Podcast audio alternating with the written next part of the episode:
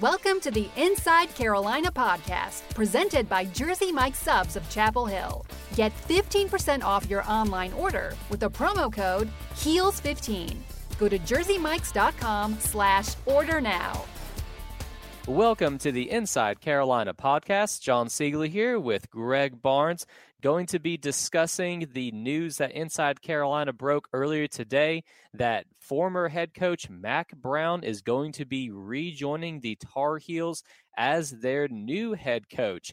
Uh, we will also have later on in this podcast our roundtable crew of Jason Staples, Buck Sanders, Tommy Ashley. May even have some interviews with uh, some guys that played under Mack Brown. So for everyone listening to this one, stay tuned for that. But right now, we have the man of the hour for Inside Carolina, Greg Barnes. Man, talk about breaking stories left and right, Greg. How was your weekend, first off, dude? Because you came back from the uh, basketball trip out to Las Vegas and then just you you literally have not stopped i'd imagine in like the last 48 hours no i tell you i took a red eye back on friday from vegas uh, and i don't sleep well on planes and i don't think most people do i probably got about an hour of sleep uh, and I, just, I had to lay over in uh, cincinnati about five o'clock and then get in get into uh, RDU, come home, and while I was not at the NC State game, uh, I helped out online before, during, and after. Uh, and then, of course, after the game is when we really got to work trying to get everything kind of laid out. And uh, it's been nonstop since. So, still in a couple hours of sleep here and there. Uh, but I will say this: you know, with with all things with IC, this is a group effort. This is certainly not just me sitting at my computer figuring all this stuff out. Um, Buck and Ben and uh, everybody just, just plays a big role in this. And that's one of the reasons IC is, is had so much success breaking stories over the years. Absolutely. It is top notch from the bottom to the, the top there. So can't say enough to to say thanks to all those guys. And, you know, Jason, Buck, and and Tommy, and I think even Mike Ingersoll talked about the exodus of Coach Larry Fedora during their podcast that was recorded on Sunday. So now we're sitting here on Monday afternoon, Greg, and the news broke that Carolina has already hired the, the new head coach, Mack Brown. What was your initial reaction when you did hear from the sources that Mack was going to be the choice? Well, I think a lot of people have questions about how does this come about so quick? And does this mean that these talks were taking place a month ago and those are legitimate questions because that has been so fast. Uh, but I think kind of the the way people need to understand how this works is you know, even after the ECU game, which was just a debacle, uh, the the intel that we had and pretty much what everybody was saying was that Larry Fedora would be back for 2019. Uh, they understood it was a, a tough year, uh, but you know he had, a, he had a large buyout, and they thought that you maybe give him another year to get things turned around. Um, but as the season went along, uh, I think a lot of people uh, that that factor into the decision making process realized that you know, Larry had, had started to lose the fan base, and I think that was uh, increasingly clear, especially after the Duke loss. I think there's probably some there's probably some hope that hey, you know, maybe maybe this year hasn't gone well, but if he can beat Duke and State, you know, that that'll rally the base a little bit. Mm-hmm. Of course, that didn't happen. And I think that the last couple weeks is when it went from uh, he's he's probably going to be back. There may be some staff changes, but he'll be back to okay. Do we do we really need to seriously consider uh, moving on? And uh, so it was a very kind of last minute decision. Uh, and then I think it just kind of worked out where they had some ideas in mind of kind of where they wanted to go. And I don't think like the group of five level, for example, was a direction uh, they wanted to go down again because uh, they've already done that, of course, with Fedora. And then you start saying, okay, well, who are the Power Five options? You know, who are some head coaches that may be interested in coming?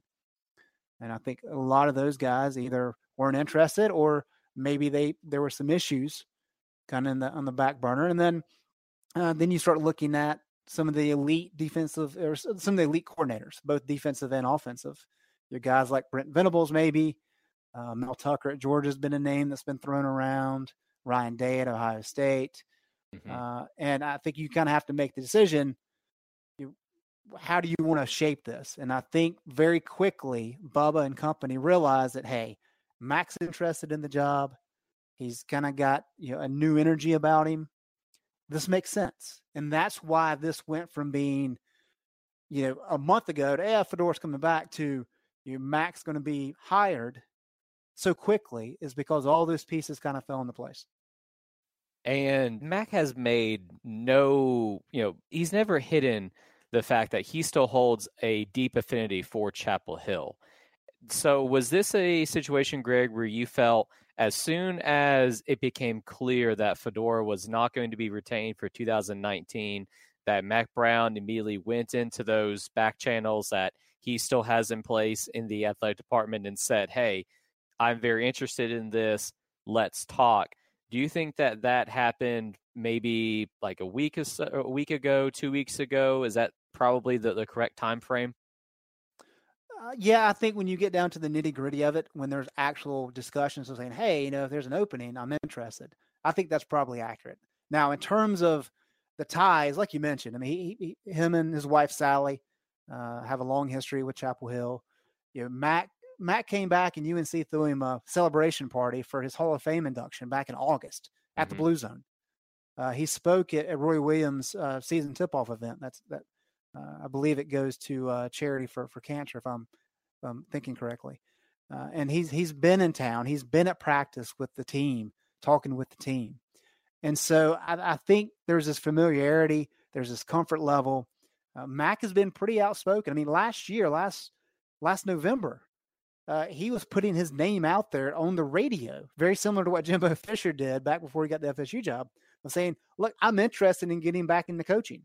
And he's like, "You know, if Arizona State wants to come and talk to me about their job, I'm interested. I want to talk about that that possibility."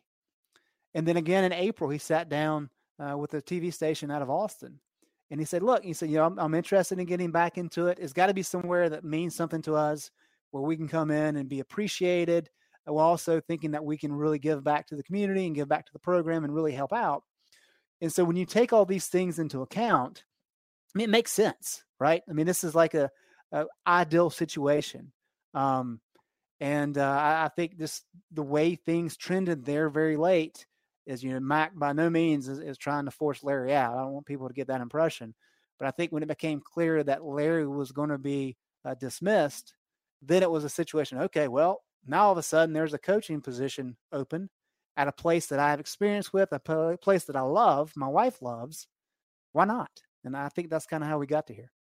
And do you think that Carolina ever really interviewed other candidates, Greg? Like you said, you mentioned at the very first that UNC maybe reached out and um, gauged some interest, but was this a, a situation where you know Mack kind of was at the forefront? Carolina did some due diligence, but it was very quickly that they did realize that Mack was going to be the person that they wanted for this job. Well, you know, in terms of like a formal interview, I'm not sure that that occurred, uh, but I do know there was there were conversations, you know, back channels, which which mm-hmm. always occurs, whether you're reaching out to agents or agents talking to agents or whatever it may be. Uh, but there's a lot of those conversations to make sure you're kind of checking all your boxes. You don't want to just make a decision without making sure you've you've kind of covered every base. Yeah. Um, but I but I do think that you know, once it became clear that that Mack was really interested, uh, you know, Mack Mack knows how to play the game now, right? He he knows how to rally support and all those kind of things. That's why he's so good at what he does. And I think he got a lot of people in his favor very quickly. Uh, and I think it just made sense at a lot of different levels. All right. And then where does UNC go from here in terms of building a staff? Do you think that we could get some potential news and some hirings on that front, like by the end of this week, Greg? Certainly can. Uh, it would not surprise me um, that we have some announcements soon. Now, I'll, let, me, let me phrase it like this. Uh, we know there have already been discussions with certain people about joining the staff.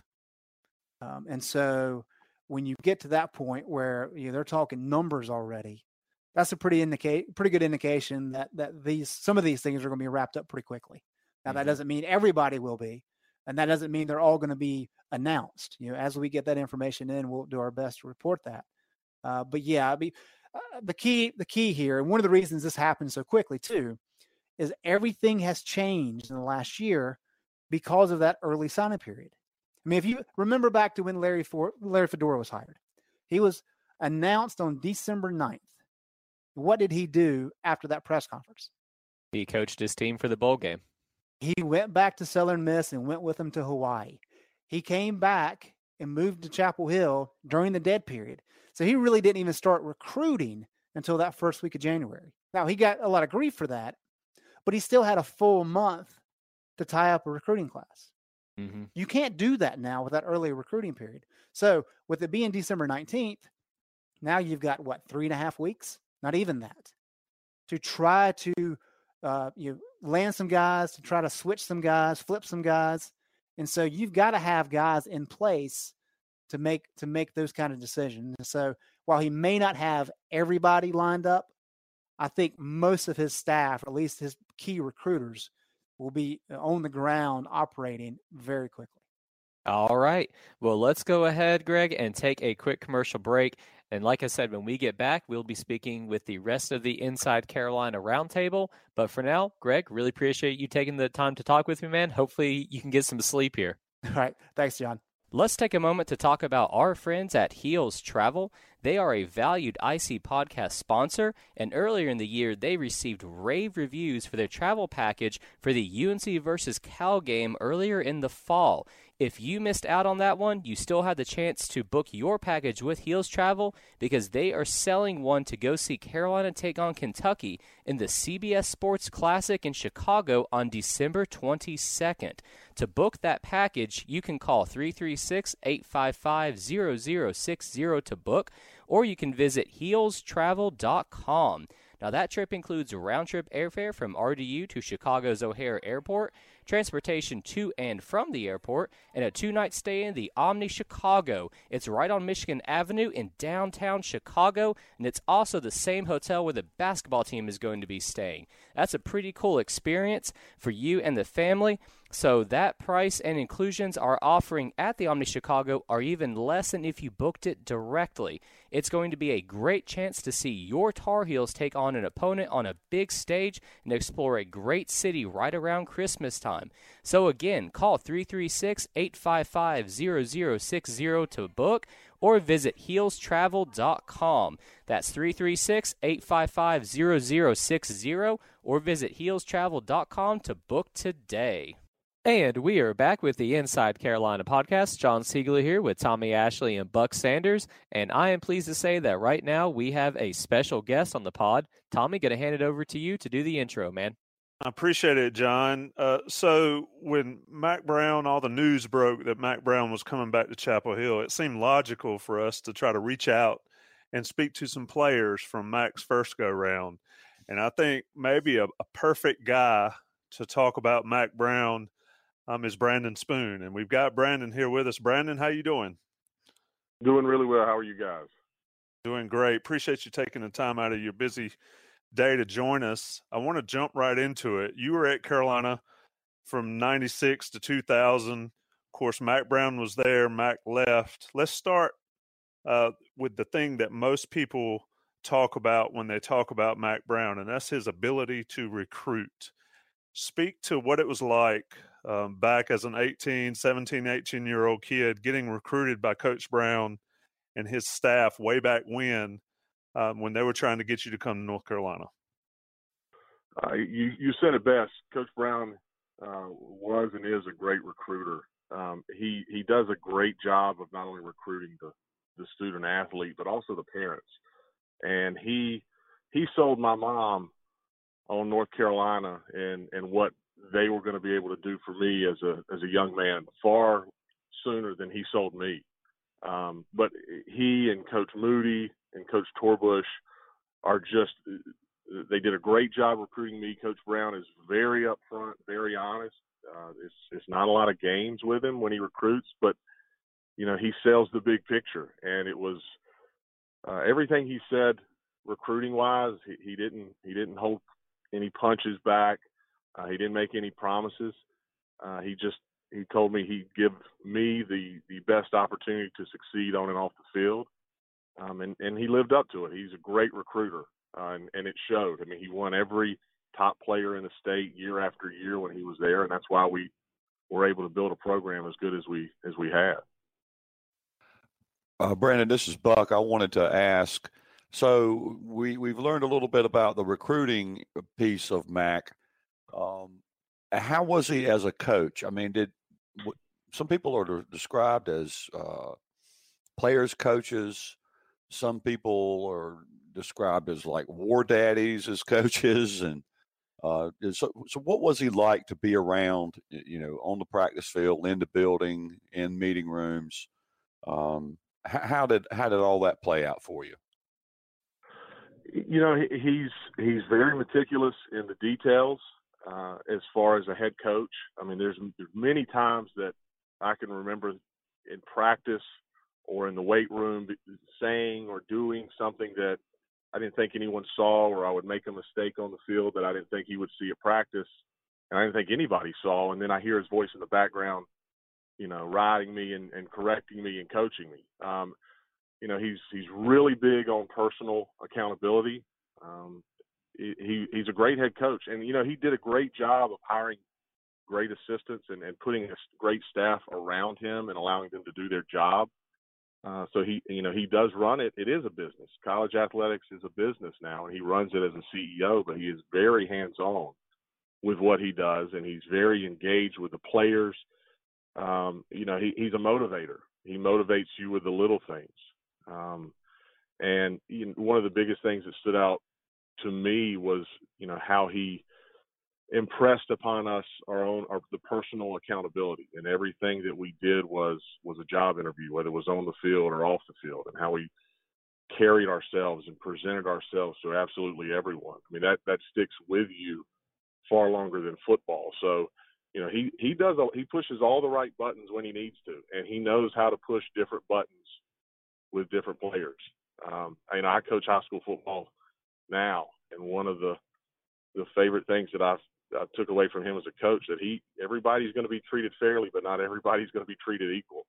And you know he knows how to motivate players that way, and it's it, it works. And I'm looking forward to it again this go round for him. It's a great point about the treat fairly, but not necessarily equal. That's especially in this day and age. A, a lot of a lot of players, athletes have to understand that, and if Brown can get that through to the players today, then Carolina will certainly fare well while he's at North Carolina now. Brandon, let me ask you a couple things, and I, I want you to speak to them. First, the talent level on those teams you played on, especially in 97, 98. I mean, you, I know in 97, you were more considered the fourth guy, the fourth linebacker, um, but you played a ton. Then you had K Mays with you. Uh, Brian Simmons, of course, we still hear from often, uh, being as a part of the radio shows, and Keith Newman. Speak to that level of talent you guys had back then and why maybe North Carolina fans, especially on defense, can expect uh, more of that talent to come back. Because let's be honest, the defensive side of the ball lately has been, you know, not as good as Carolina fans are accustomed to, partly because of that unit you were a part of when you were in Chapel Hill.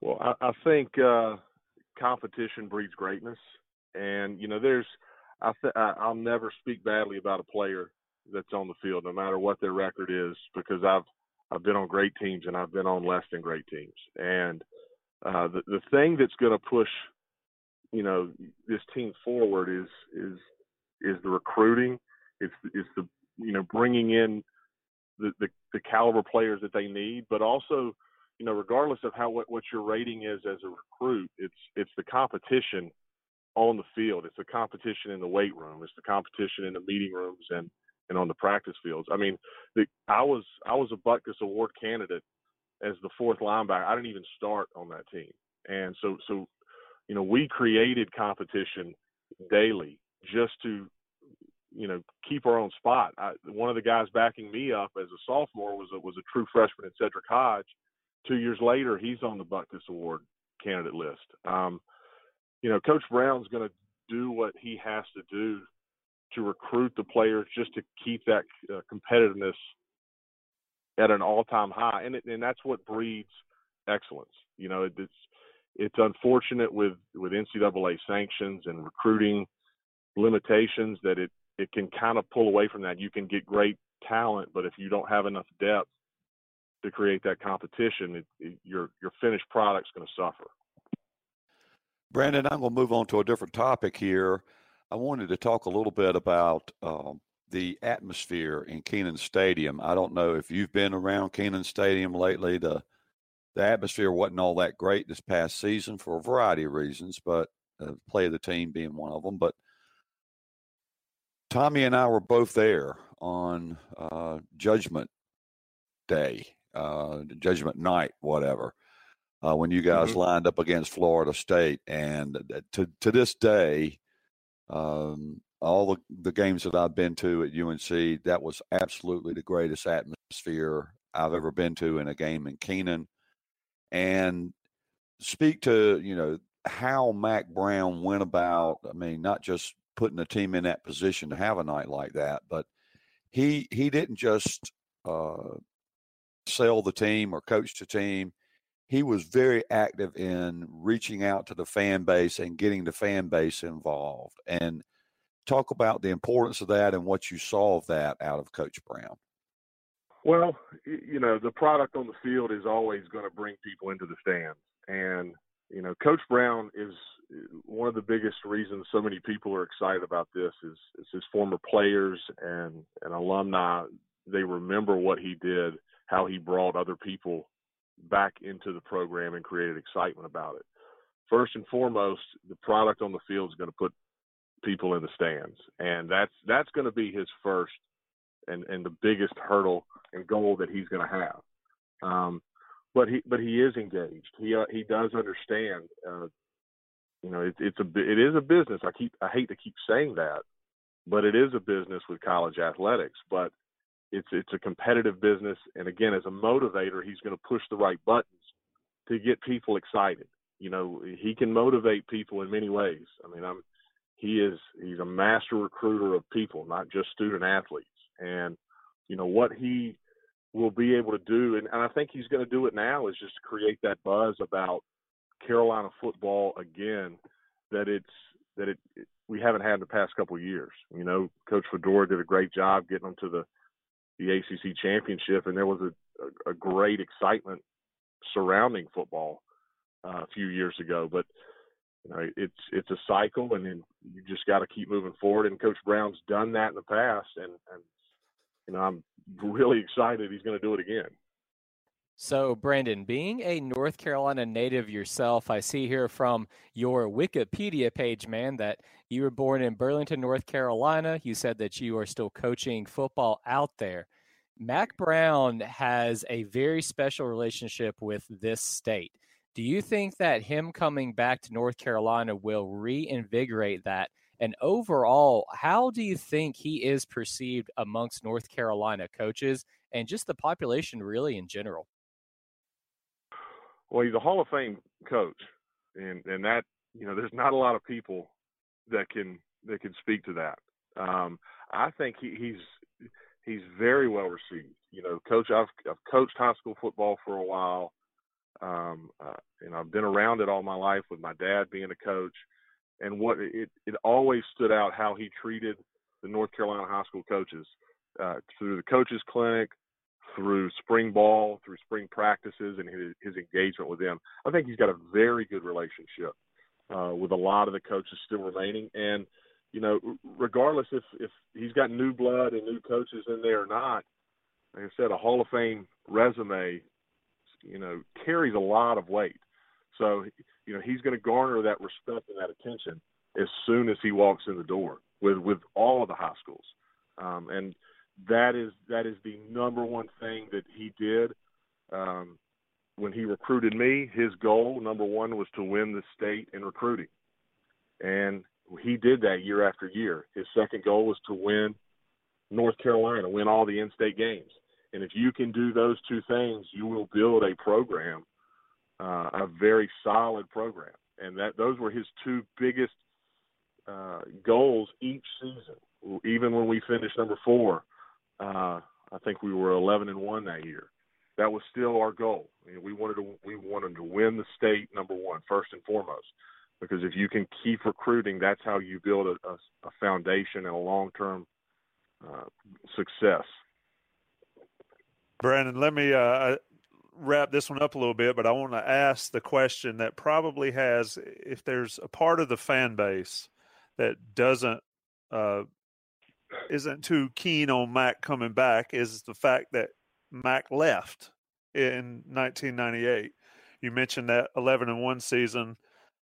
you guys played, I believe, Virginia Tech in the Gator Bowl after Mack had left for Texas, destroyed Virginia Tech in that game. A funny quote I remember because it was funny to me because it was accompanied by a picture of a sack. Uh, the Virginia Tech quarterback said something about to the effect of, "Yeah, that defense is all right.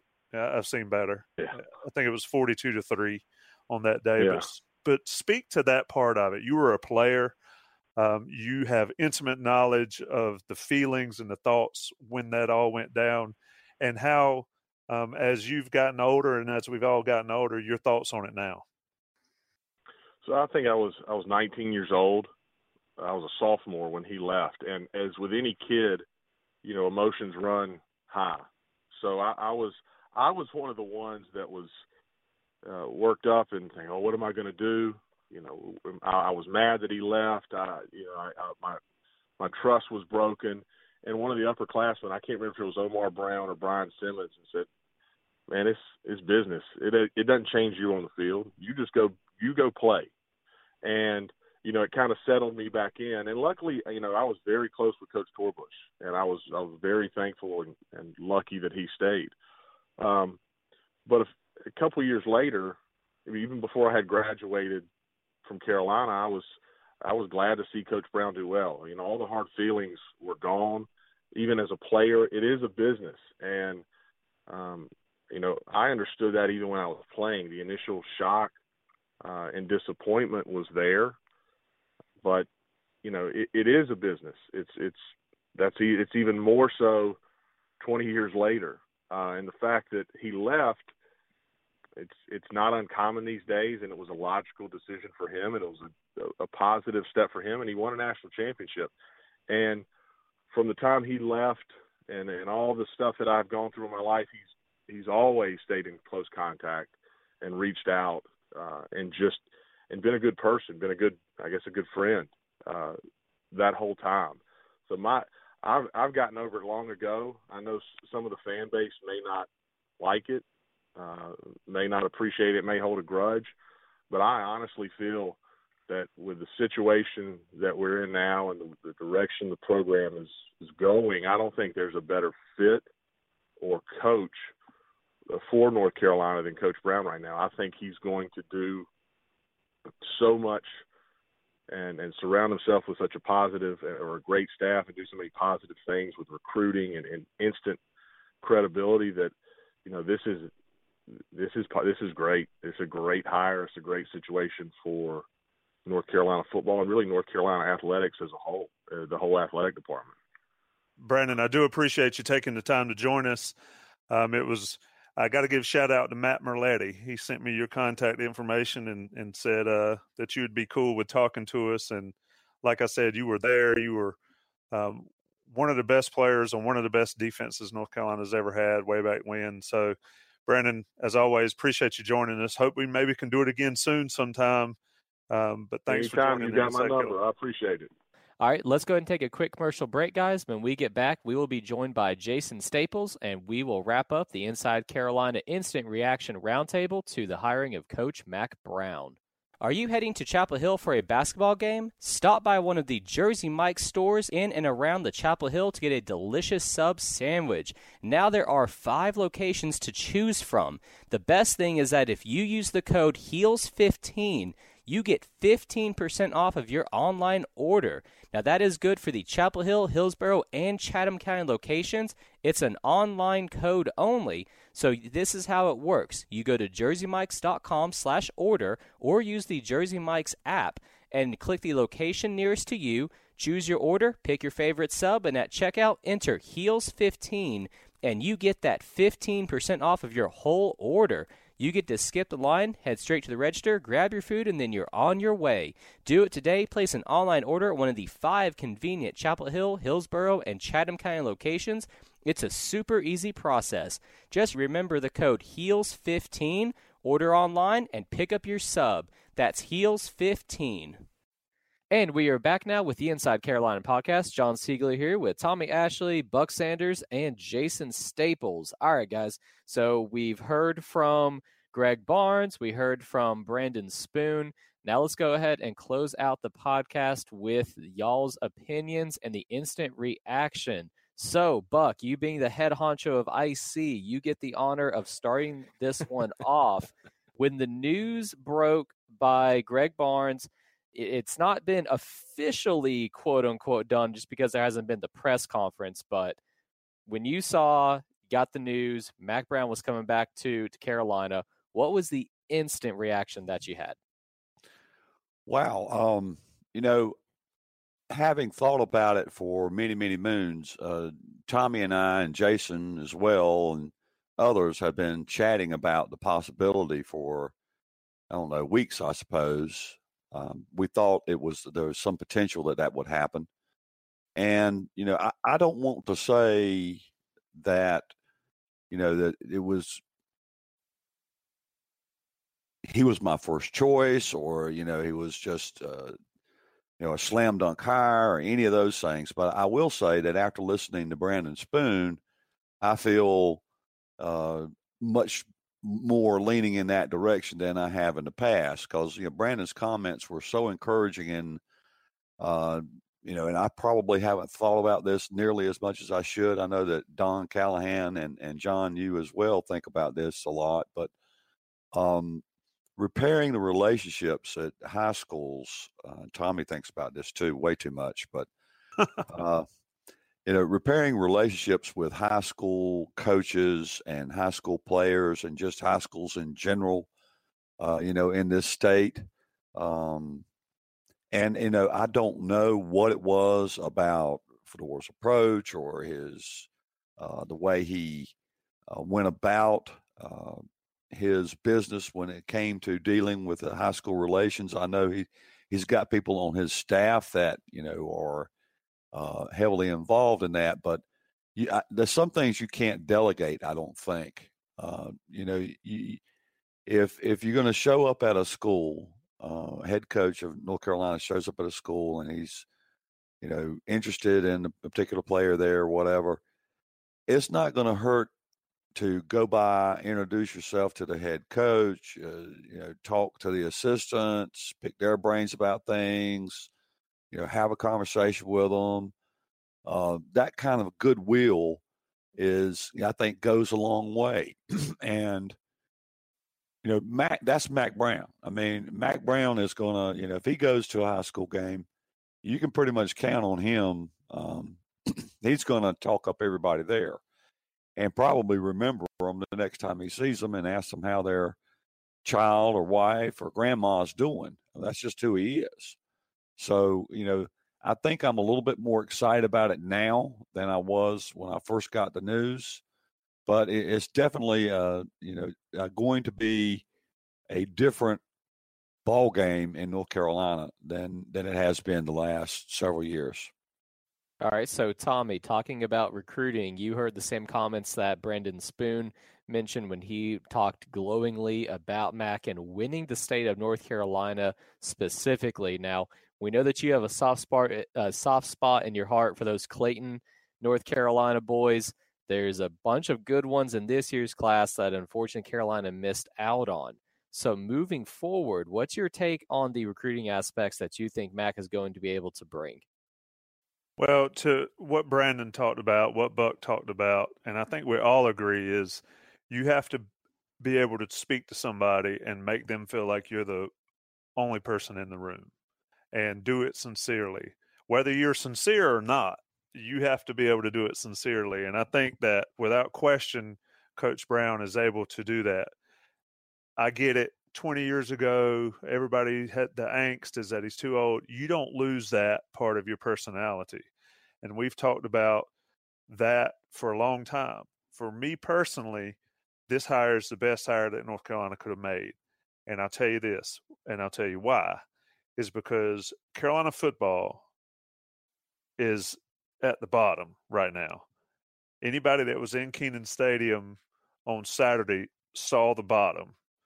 And if that wasn't the bottom, and Buck would agree, then that, that I don't want to see what the bottom is. They might as well not even have a game because there was nobody there. There was no involvement. There was no nothing around town for the NC State football game. I don't care about the weather. I don't care about anything. Think about that. Nobody cared to go to Chapel Hill to see Carolina play NC State in football.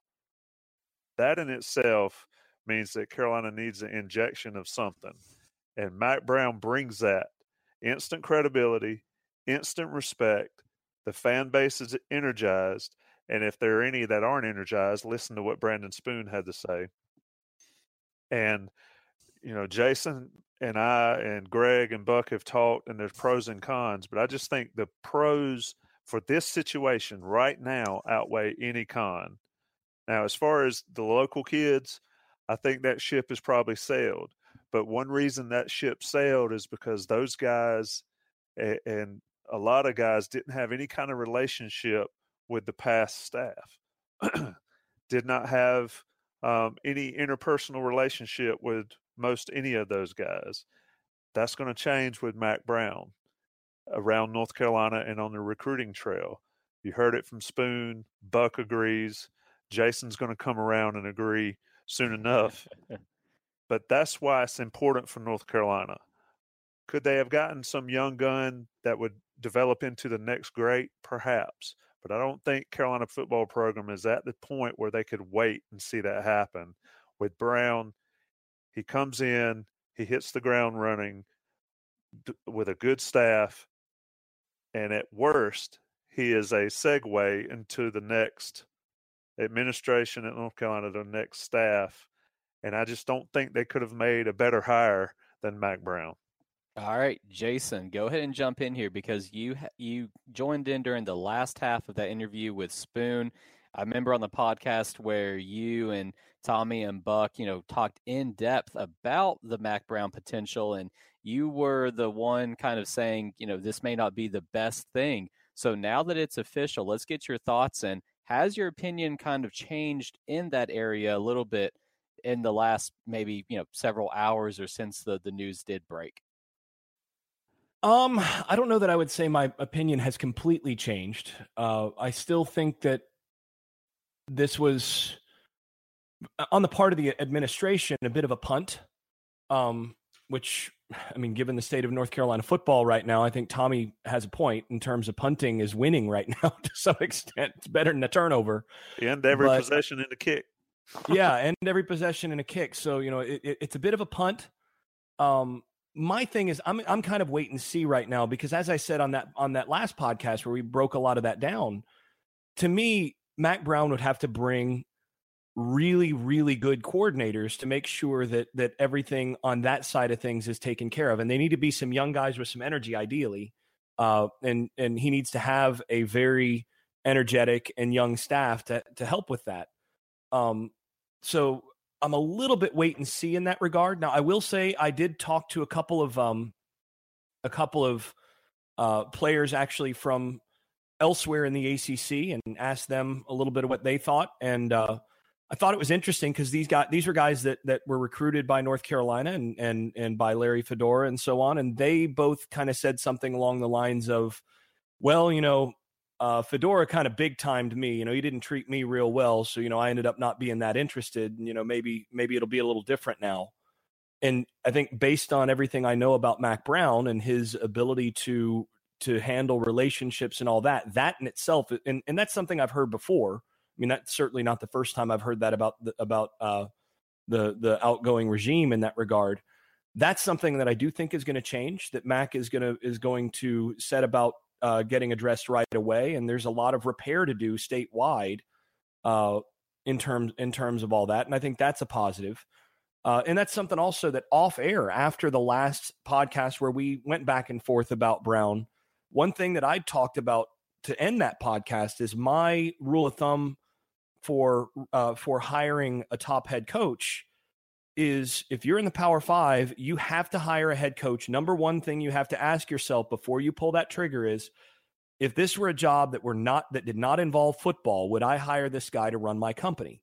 Is this somebody that has the skills to be a CEO organizationally to be able to attract the kind of talent, set vision, and set the vision for the outside and be able to market and all of that for the outside the way that it, that a CEO needs to to be able to do that job.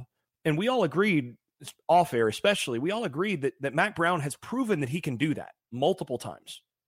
Uh, so if and and and I conceded then that if they didn't feel like there was a a young coach out there that ticked the other boxes and then ticked that box on the CEO box, then Brown winds up being the best hire for you because he does fit he does tick the CEO box or at least has in the past. You never know how much things change in terms of a little bit of time off and all that, but he has ticked that box in the past and being able to be an outstanding representative in terms of setting the vision outside uh, and filling the room as a CEO type. And if he can attract the kind of coaching talent that he needs in terms of assistance, uh, and especially at that offensive coordinator spot, I think I think I'm confident he'll he'll be able to get a pretty good defensive staff uh, in, in, there.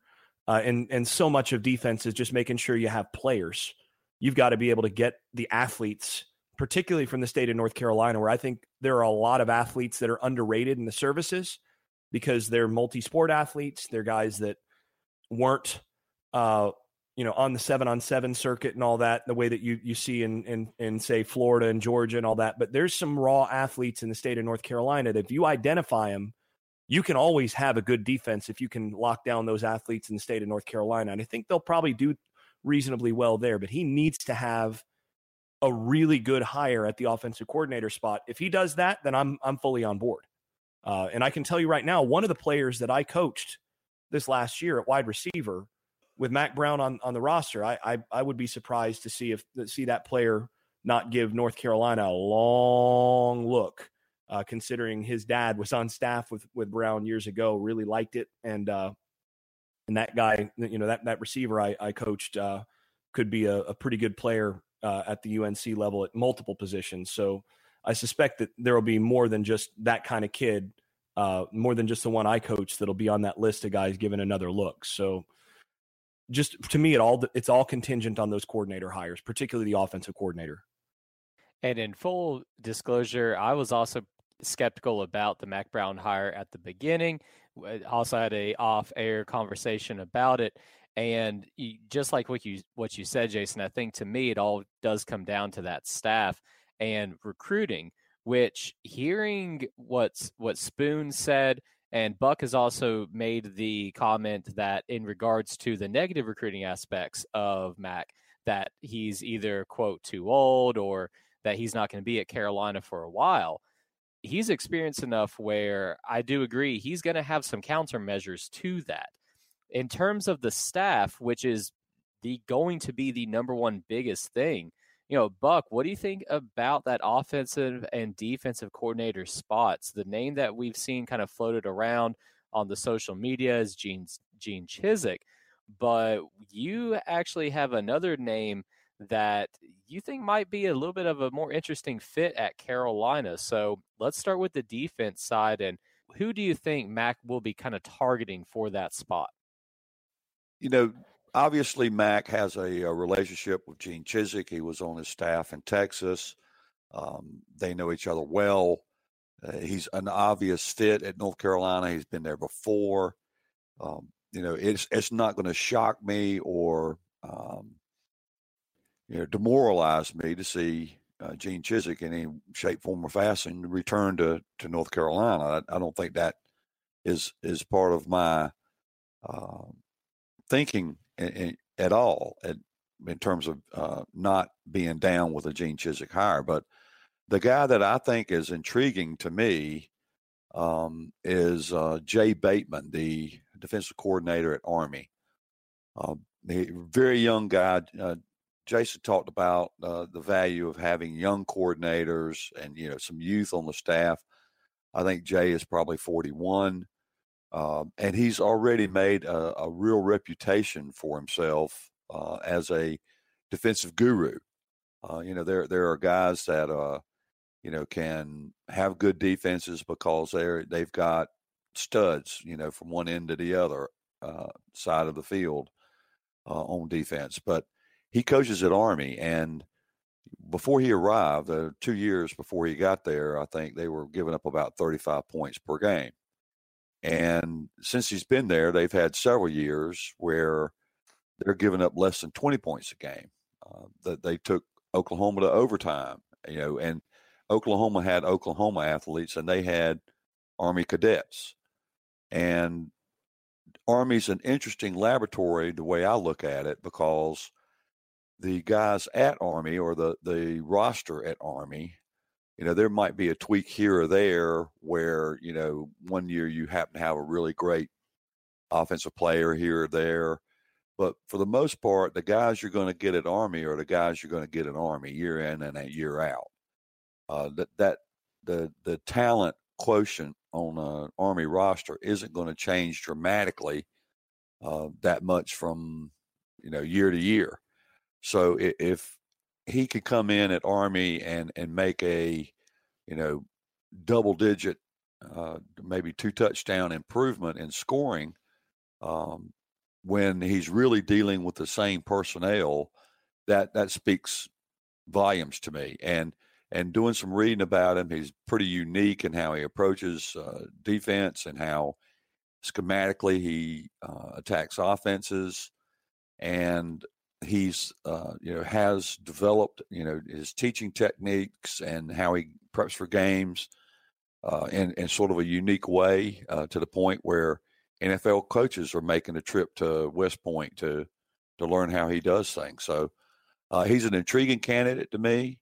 Um, you know, with Gene Chizik, you know what you're going to get with Gene. Um, he's going to you know, play that Tampa two. He's not going to get too aggressive. He's going to keep everything in front of him. He's not going to give up the splash plays. Uh, he's going to force the offense to march the ball downfield methodically, and and it, it's not an ineffective approach. I mean, that approach we saw it work multiple times. Um, and if you've got guys up front that can make that can make hay, if you've got if you can get some again, defense is about personnel if you can get some guys up front that can cause problems, then those drives stop being real long. anyway, you start getting pressure with your front four. If you've got, you know, when when he ran that defense at at at uh at Auburn when they won a national title, they had Nick Fairley. You get one Nick Fairley up front, and all of a sudden, uh, that defense uh, you, you not only are, are, are you know preventing teams from making big plays, but you're you're getting in their backfields. It's about getting that personnel, and that's going to be the key defensively.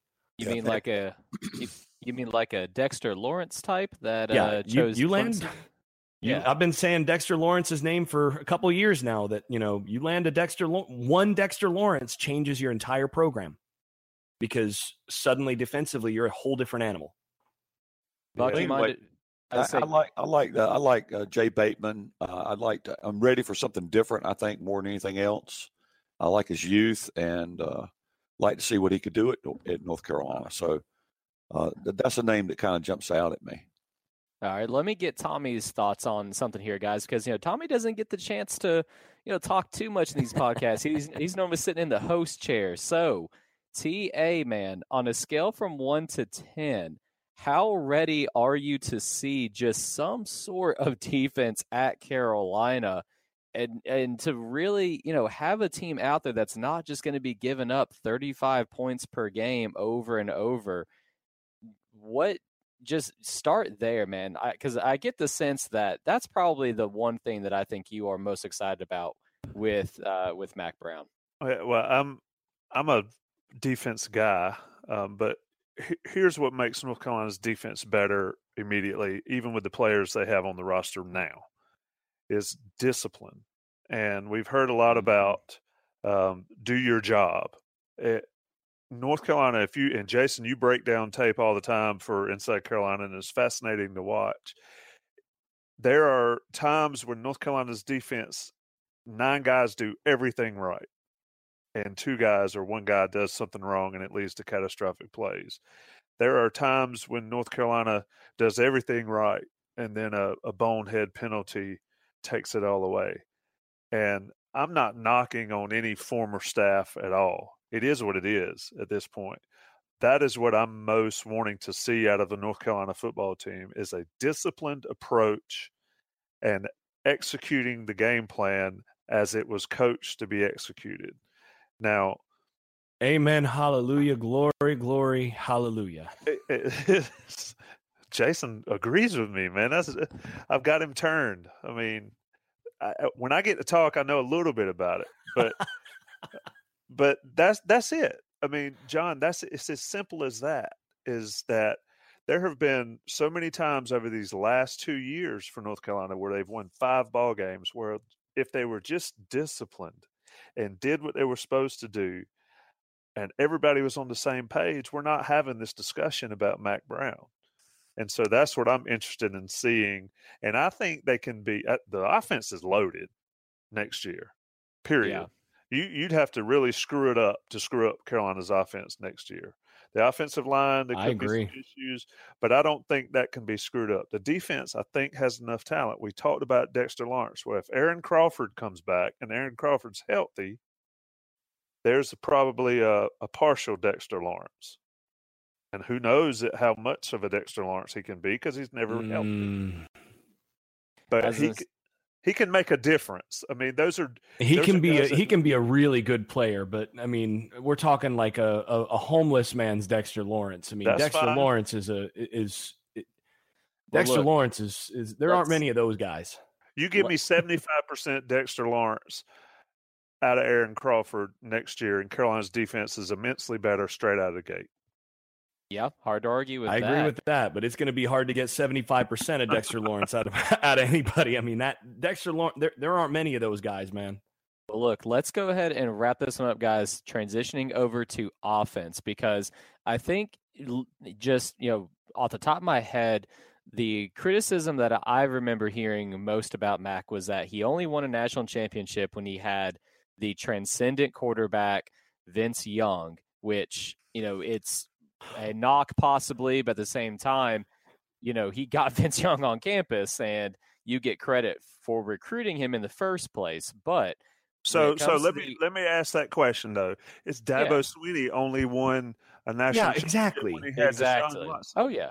I'm not saying yeah, I mean, that, let's let, let's go down that that criticism is uh, uh, is so ridiculous. I'm, I'm going to interrupt here because dang it, I hear that criticism of different coaches all the time, and you look down the list, find find me a coach where that's basically not true. And there's really one. I mean, Nick you go Saban. down the list, you got Nick Saban, and guess yeah. what? He he uh, he needed Tua to do it last year, and he hasn't done it without a quarterback that's been really good. I mean, Jake Coker was is third in Alabama history, now behind Tua. He was second in Alabama history when uh, in passing yardage and and and one of the tops in efficiency when they won it in 2015. But you go back down the list, you got Deshaun Watson, Jake Coker, you had uh, Ohio State, which was a weird situation where nobody had tape on on a guy who ended up getting drafted, right? Then you had Jameis Winston. Then you had Alabama, Alabama. Then you had uh, you know a guy named Cam Newton, Alabama, Tim Tebow. I mean, Okay, Nobody so wins the national championship without a transcendent player. That's right. It, without a transcendent player, and almost no one wins a national championship without a transcendent quarterback. I mean, it's it's almost a requirement. Unless you're Alabama, you go down this list outside of Alabama and see Ohio State got transcendent quarterback play from from uh, from the guy that that stepped in there. Without transcendent quarterback play, you're not winning a national title. I mean, then you go back to you know Tim Tebow. You go back to uh, uh, to Vince Young, and then before him, you had uh, uh, the Heisman Trophy winner at USC. I mean, the last decade is basically a bunch of transcendent quarterbacks winning the national title with the occasional transcendent Alabama team that you know they're they've got so much more talent than anybody else that they can do it without a transcendent quarterback. But even they, and when they don't have a really good one, they don't win. Well, so the in terms of scheme, and I think, I think, I think you've been can't told. I think you've been told, John. No, volun- he, he he knows. Voluntold. Look, I was not saying that there was any validity, right. validity to the criticism. I was just saying that's what Ah, I remember off the top of my head. Yeah. People would lodge that, you Let know, me go through the Slack channel, boys. These Yeah, things stay yeah. forever. John Siegley, he didn't win anything without Vince Young. And, and the thing is, if they if they'd have had if they'd have had a healthy Colt McCoy, They they were win that. moving they were moving the football against Alabama until McCoy got hurt in that game. So you know, let's be real about he he took him to another national title there. So that that criticism not exactly fair either. Well, look, if I can make my transition here, y'all. the name of offensive coordinator that, again, we've seen on the interwebs, social media, is Cliff Kingsbury. And what I was going to say is if you look at someone that has managed to get passing yards and offensive numbers, regardless of who's at quarterback, Kingsbury's offenses have been delivering. I think they're like fifth or sixth in the country this year in passing it UNC has talented quarterbacks. I don't think you can call any of the either of the freshmen transcendent, but they're talented. So, Jason, if you are looking at Cade Fortin and Jace Ruder, if Mack is able to get somebody like Kingsbury paired with that possibly innovative defensive coordinator, like Buck was saying with uh, with Bateman, or even Gene Chizik, if that does happen, is that to you that magic elixir that could get Carolina to the potential promised land? I think they win the division if they get that kind of that kind of uh, coordinator combination next year. Okay. If they if they get if they if they get uh, Cliff Kingsbury and and one of those two quarterbacks stays healthy all year, and they're able to basically get things you know together, you know, to to stay coordinated and disciplined on defense, I think they win the division next year. Because there's enough talent on that offense to average 35 plus. With with competent quarterback play. The plays were there all year. You break down the tape and the plays were there. I mean, those receivers, the young receivers, there, there's talent. Those running backs, you know, Carter's going to return, and there's enough talent returning on the offensive line that I think, you know, that offense with good coordination, and and I think even with Fedora and the and and and the staff returning, whoever you know he'd have had, they'd have been pretty good next year with that with with that with a, a, a better quarterback there. But you bring in a Cliff Kingsbury or somebody like that to uh, to coordinate that offense, and you're putting up some serious numbers. Because I think the talent's there at the quarterback position to be able to do some of that, and they haven't had that in the last couple years. But there's plenty of talent around it, and the quarterback. If you get a quality quarterback, and I think they've got two of them, two young quality kids, all of a sudden things are very different. And I, and I think that that side of the that side of the conference is still going to be pretty weak next year. I think they'll they'd have a real shot at winning the con- winning the uh, I don't think they'd win the conference, but because I don't think anybody's winning it while the Alphas at, at Clemson.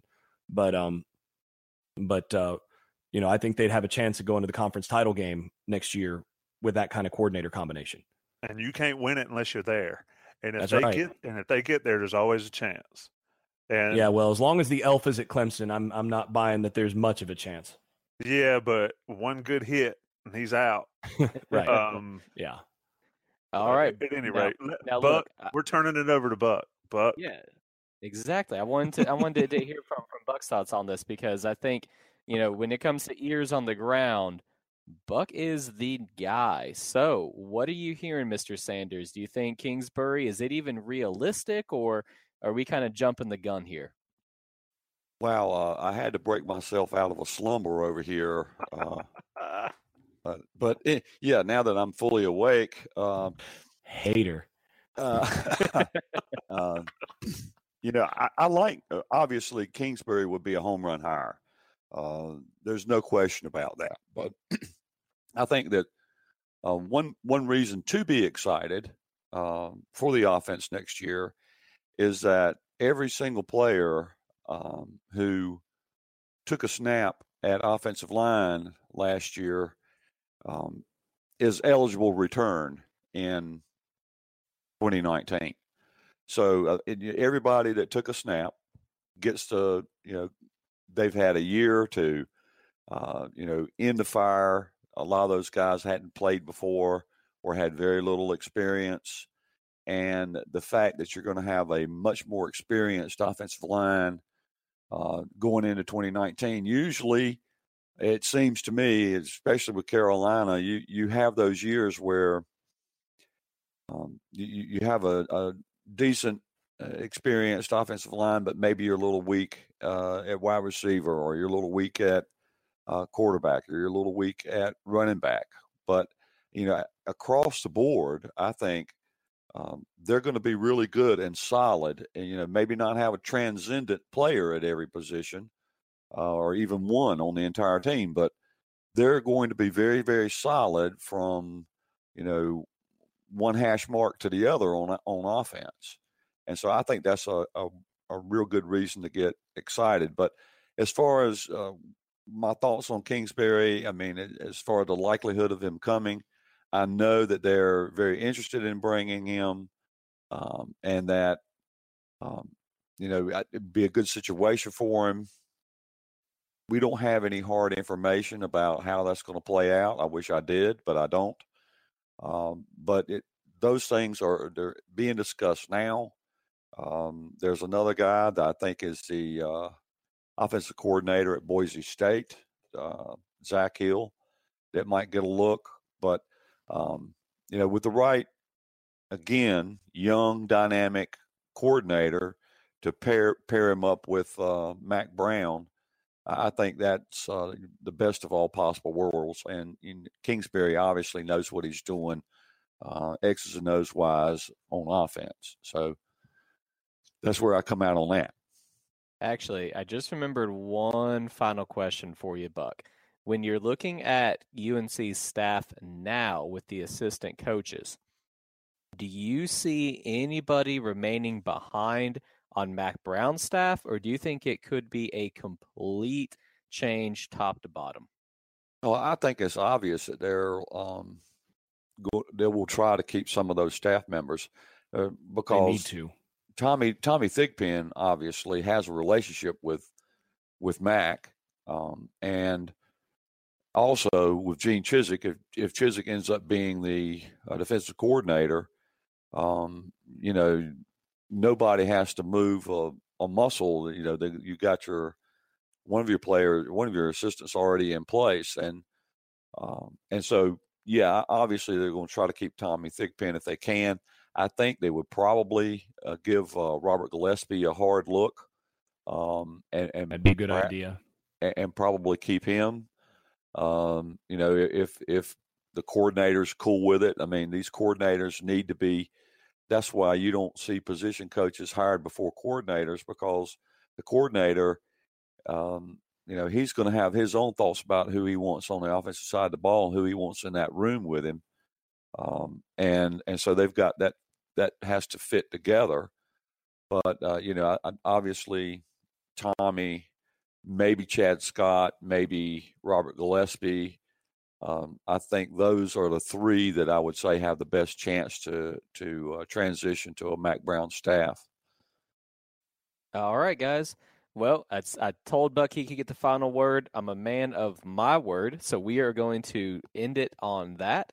Thank you guys for joining and for everyone listening in. Inside Carolina will be interviewing more players, hopefully, in the future that played under Mack Brown. So be on the lookout for those for tonight. We'll call it a call. We will call this one to a close. Gentlemen, thank you again for joining me. Thank you, John. Thanks, John. Word. Peace.